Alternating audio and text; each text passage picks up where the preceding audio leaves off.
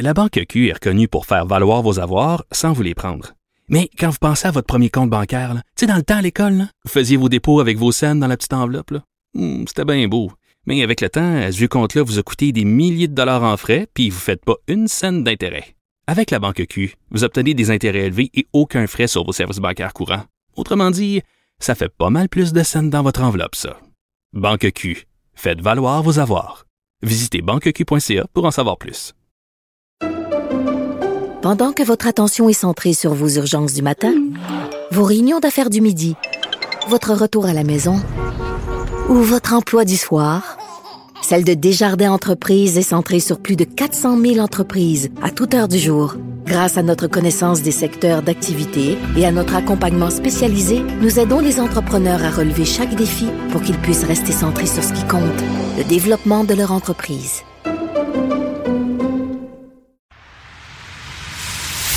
Antoine Robitaille. Il connaît tous les dessous de la politique. Une entrée privilégiée dans le Parlement. Là-haut sur la colline. Antoine Robitaille. Bon mercredi à tous. Aujourd'hui à l'émission, Ruba Gazal de Québec solidaire est avec nous pour commenter la volonté du ministre de la Culture, Mathieu Lacombe, de forcer les grandes plateformes numériques à mettre en avant les œuvres québécoises. Elle commente aussi cette querelle des féminismes intersectoriels et universalistes, querelle qui a éclaté la semaine passée à l'Assemblée nationale. Elle déplore le silence de la ministre Martine Biron. Mais d'abord, mais d'abord, on discute d'une conférence qui aura lieu ce soir à Montréal, mais aussi sur une plateforme numérique. Antoine Robitaille. Probablement la seule personne érotisée par la Constitution. À part vous. Appliquer la loi 101 au cégep est une idée controversée mais forte, soutenue massivement par les professeurs de cégep du Québec, mais qui a été rejetée publiquement par le nouveau ministre de la langue française, Jean-François Roberge. Ce soir, les intellectuels pour la souveraineté organisent une soirée débat sur le sujet intitulé Déclin du français, repenser en profondeur le rôle des cégeps. Et pour en parler avec moi, ben, il y a l'organisatrice et animatrice de ce débat, Aïcha Van Doun. Bonjour. Bonjour, M. Robitaille. Et deux des quatre participants, Georges-Rémy Fortin et euh, Marie-Lou Bouchard. Bonjour à vous deux. Bonjour. Bonjour. Alors, vous êtes respectivement de- du Cégep de l'Assomption, de Bois-de-Boulogne et de Rosemont. Euh, pourquoi revenir à- avec cette idée, Aïcha, euh, puisque justement le ministre a déjà refermé la porte à l'application de la loi 101 au Cégep? Oui, alors c'est euh, ça nous paraît paradoxal parce que d'une part, le ministre Roberge, le nouveau ministre de la langue française, en conférence de presse, est allé avec grande con- conviction exprimer le fait qu'il n'excluait rien pour valoriser la langue française, qu'il voulait passer de la défensive à l'offensive, mais à la fin de la conférence de presse, quand un journaliste a posé la question si la porte était euh, ouverte à l'application de la loi 101 au collégial, eh bien, il a répondu euh, par la négative de, façon assez forte.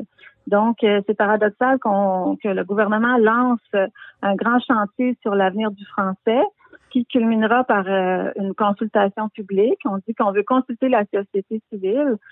Euh, et, d'autre part, on ne semble pas entendre les profs euh, de cégep euh, qui, à travers un vaste mouvement historique, se sont positionnés en faveur de l'extension de la loi 101 au cégep, euh, et ça dans, dans 41 syndicats de cégep sur 48 cégep. Ben oui, comment vous expliquez ça, Aïcha, que qu'il n'y ait aucun parti politique, à part le Parti québécois, qui ait repris cette idée-là? C'est difficile à comprendre, honnêtement, euh, notamment du point de vue de, de- de Québec solidaire. On le sait que les anciens d'O- d'Option nationale, euh, notamment Paul Zanetti, étaient favorables. De Bagazal, on, on sent qu'elle aurait envie d'embarquer, on comprend pas trop pourquoi c'est pas le cas. Donc, je pense qu'il faut leur poser la question. Mais euh, c'est certain que du côté du regroupement des professeurs pour le Cégep français, qui est un mouvement non partisan, il faut comprendre là, que les votes qui ont été pris dans les assemblées syndicales, euh, c'est des, des professeurs là, qui ont toutes sortes de convictions politiques là, qui ont voté et, et, et donc tous s'entendent malgré leurs convictions politiques différentes sur l'importance d'appliquer la loi 101 au cégep. Tous voient ça comme une des mesures les plus structurantes. Maintenant, je vais m'adresser à Marie-Lou Bouchard. Euh, Vous, ce soir, Marie-Lou, vous allez surtout parler de la consommation médiatique des jeunes, euh, le fait que on est devant des rouleau compresseur, évidemment, Netflix, Spotify et compagnie. Là, le ministre de la Culture même euh, en a parlé. Vous posez la question, euh, qui est une question euh, qui, moi, qui me trouble. Quelle solution pouvons-nous envisager pour freiner les avancées de ce rouleau compresseur, Marie-Lou Bouchard? Ah, il y a différentes solutions qu'on peut aborder. Déjà, il faut arrêter de prendre la langue seulement comme un outil. Il faut absolument s'occuper de la culture parce que c'est ça qui fait aimer la langue. Donc, il faut mettre notre culture de l'avant. Elle perd du terrain face à ces rouleaux compresseurs-là, aux superpuissances numériques là, qui, euh, qui euh, prennent de plus en plus d'espace, qui euh, ensevelissent les contenus et qui ne référencent pas nos contenus locaux. Donc, notre musique francophone locale euh, et, tout, notre univers télévisuel là, par à cause de ça. Donc, c'est ça qu'il faut. Ben, il y a plusieurs solutions qu'on peut aborder. On peut aborder directement les solutions de réglementation numérique. On a vu d'ailleurs une première solution, la loi C18, là, cette semaine, qui est sortie par le ministre euh, Pablo Rodriguez du patrimoine canadien, oui. qui en oui, qui enfin veut demander des redevances euh, euh, au Google, Facebook de, Facebook de ce monde, qui repique des contenus d'information, qui a euh, un impact négatif majeur là, sur nos médias locaux, sur nos salles de nouvelles. Euh, et enfin, on veut euh, demander ça, mais ces euh, grandes compagnies-là réagissent avec force en disant, ben parfait, nous, à ce moment-là, on va boycotter vos contenus. Là, ils font ça comme ils ont fait ça en Australie présentement, mais on sent qu'ils vont probablement changer d'idée comme en Australie éventuellement. Mais ça fait longtemps que on demande ça. Et puis, TVA, donc vous savez probablement, là, à Cube, a coupé 240 postes ben récemment et il y avait Pierre-Carl Pelado qui disait, ben adoptons la loi C-18 rapidement. Puis il n'y a pas qu'au Québec qu'on la demande. Bell Rogers au Canada euh, la demande aussi. Euh, CNN subit aussi les répercussions de ce repiquage-là d'informations parce que les Google, Facebook, etc. Euh, ne n'embauchent aucun journaliste eux autres. Hein. Ils n'ont mm. pas de dépenses au niveau de la création du contenu, mais ils empochent la plupart des revenus publicitaires, 80% des revenus publicitaires. Donc, il faut agir à ce niveau-là pour rétablir l'équité par rapport à nos médias locaux, entre autres. Euh, mais aussi, j'ai été surprise de constater dans la dans les annonces euh, de euh, M. Drainville, ministre de l'Éducation, qu'il n'y avait rien qui était fait pour promouvoir la culture à l'école. Si on hmm. n'arrive plus à c'est ça, si on arrive à promouvoir la culture dans les médias, alors peut-être qu'il faudrait laisser une plus grande place à nos artistes, à notre culture, à l'école. Euh, donc, il faudrait penser à ça. J'étais surprise qu'il n'y ait rien euh, par rapport à ça. Là, moi, je m'attendais à ce que la culture prenne plus de place dans le milieu d'éducation, peut-être la création d'une politique culturelle. Euh, est-ce que ce sera de la maternelle à l'université? J'ai aucune idée. mais voilà. Puis aussi, bien évidemment, étendre la loi 101 au collégial, ça, ça va permettre de rapatrier là, des jeunes dans la culture francophone et de rayonner sur l'ensemble de l'univers culturel par l'achat de hmm. livres manuels en français, etc. Georges Rémy Fortin, maintenant, euh, dites-moi, avez-vous l'impression que la culture québécoise, c'est encore la culture de vos étudiants? Est-ce qu'ils s'intéressent encore à ce qui se passe euh, dans nos médias, dans euh, je veux dire, la littérature, le, le cinéma québécois? Est-ce que c'est pas devenu étranger pour eux?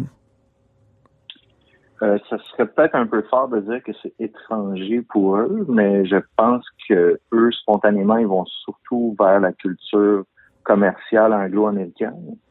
Et je pense que l'école, l'école publique, privée, mais l'école, le système public euh, d'éducation est, est un lieu, j'irais jusqu'à dire un lieu d'immersion francophone, même pour les francophones. Mm-hmm. D'immersion dans, dans une culture en français. Euh, ce qui se passe, c'est que quand euh, nos profs de littérature au cégep euh, lisent des romans français ou de francophonie avec nos étudiants ou du Québec, je pense qu'ils aiment ça. Ils, apprennent à, connaître ça, apprécier ça. De même pour des essais intellectuels dans un cours de, philo. Puis je pense que c'est une façon de les, les réenraciner un peu en eux-mêmes jusqu'à un certain point. Ouais. Est-ce que c'était pas déjà à l'époque euh, le cas, je veux dire, le, rouleau compresseur euh, américain euh, dans les années 80? Moi, j'écoute parfois la musique qu'on nous passe au IGA, mettons, puis c'est de la musique des années 80 en anglais, euh, les films des années 80. Il y avait qu'est-ce qui différencie là le, le rouleau compresseur de l'époque avec celui d'aujourd'hui? On dirait qu'il est plus puissant, que c'est librement choisi aussi? Ben, je, pense que tout le monde le sait. Je pense que c'est les, les, réseaux sociaux. Là, on, voit une panoplie de changements, d'ailleurs, psychologiques. Euh, même l'état psychologique de nos jeunes s'est dégradé à partir de 2010. Euh, dans les années 80, il restait la télé qui était très fédératrice. Hein. Oui. Puis, euh, puis même, même si la musique en anglais prenait beaucoup de place, euh, les artistes francophones euh, gardaient une certaine part. Puis quand, quand on regarde les artistes, les artistes francophones euh, des années 90, il y en a plusieurs, là, des, des colocs à Jean Leloup, etc. Oui. Et puis j'entendais récemment un spécialiste de musique québécoise dire que il y a presque plus d'artistes québécois là, qui vont chercher des, des bons revenus de 100 000 et plus par année. C'est très, très difficile. Oui, c'est ça, c'est tragique. On dirait que. Les plateformes numériques, ouais. Quand on suit ça, on dirait que c'est foutu. Mm-hmm. Est-ce que, est-ce que le, cégep à lui-même, à lui seul, peut renverser la vapeur? Juste pour revenir brièvement sur la culture, Pierre Lapointe lancé un cri du cœur récemment. Ben oui. La culture francophone euh, va mourir. Est-ce que le cégep à lui seul peut renverser la vapeur? Non. Mais le, le cégep, c'est une institution importante. Hein. Pierre Fortin a bien montré comment il y a un progrès économique euh, démocratique qui s'est fait par le cégep au, fil des, décennies qui ont suivi la création des cégeps. Ça a fonctionné au plan économique, c'est-à-dire de donner un meilleur accès aux francophones euh, à, l'université, mm-hmm. à, des, bons postes sur le marché du travail, ce qui était un but économique des, des cégeps. Il y a un but culturel aussi des cégeps. Puis là, ce but culturel devient encore plus important. C'est ça dont je vais parler dans ma conférence ce soir, c'est-à-dire de donner une formation générale en français, d'avoir un, milieu de vie qui, fait une promotion de, de, l'engagement, de, de, ne pas juste être un travailleur, d'être un citoyen actif dans une société démocratique mm-hmm. francophone. Et puis, ben, c'est 20 000 étudiants qui, euh, francophones et allophones qui sont dans les cégeps anglais, euh, de les rapatrier au, euh, dans les cégeps français, ça ne va pas tout changer, mais c'est un grand pas dans la bonne direction. Il y a un prof euh, d'un cégep anglophone qui me disait, il est francophone lui-même, euh, mais il disait, j'enseigne actuellement en anglais, mais avec la loi 96, je vais enseigner en français. Euh, je, pense bien que je vais être obligé d'enseigner qu'en français. Est-ce que la loi 96 a des effets qu'on a pu, des effets insoupçonnés? Parce qu'on a toujours dit, elle n'applique pas la loi 101 au cégep, donc elle n'est pas assez euh, comment dire, euh, elle, n'est pas assez solide? Ben, la loi 96, ça commence avec le statu quo de 2019, donc nos 20 000 euh, francophones allophones dans le sujet anglais.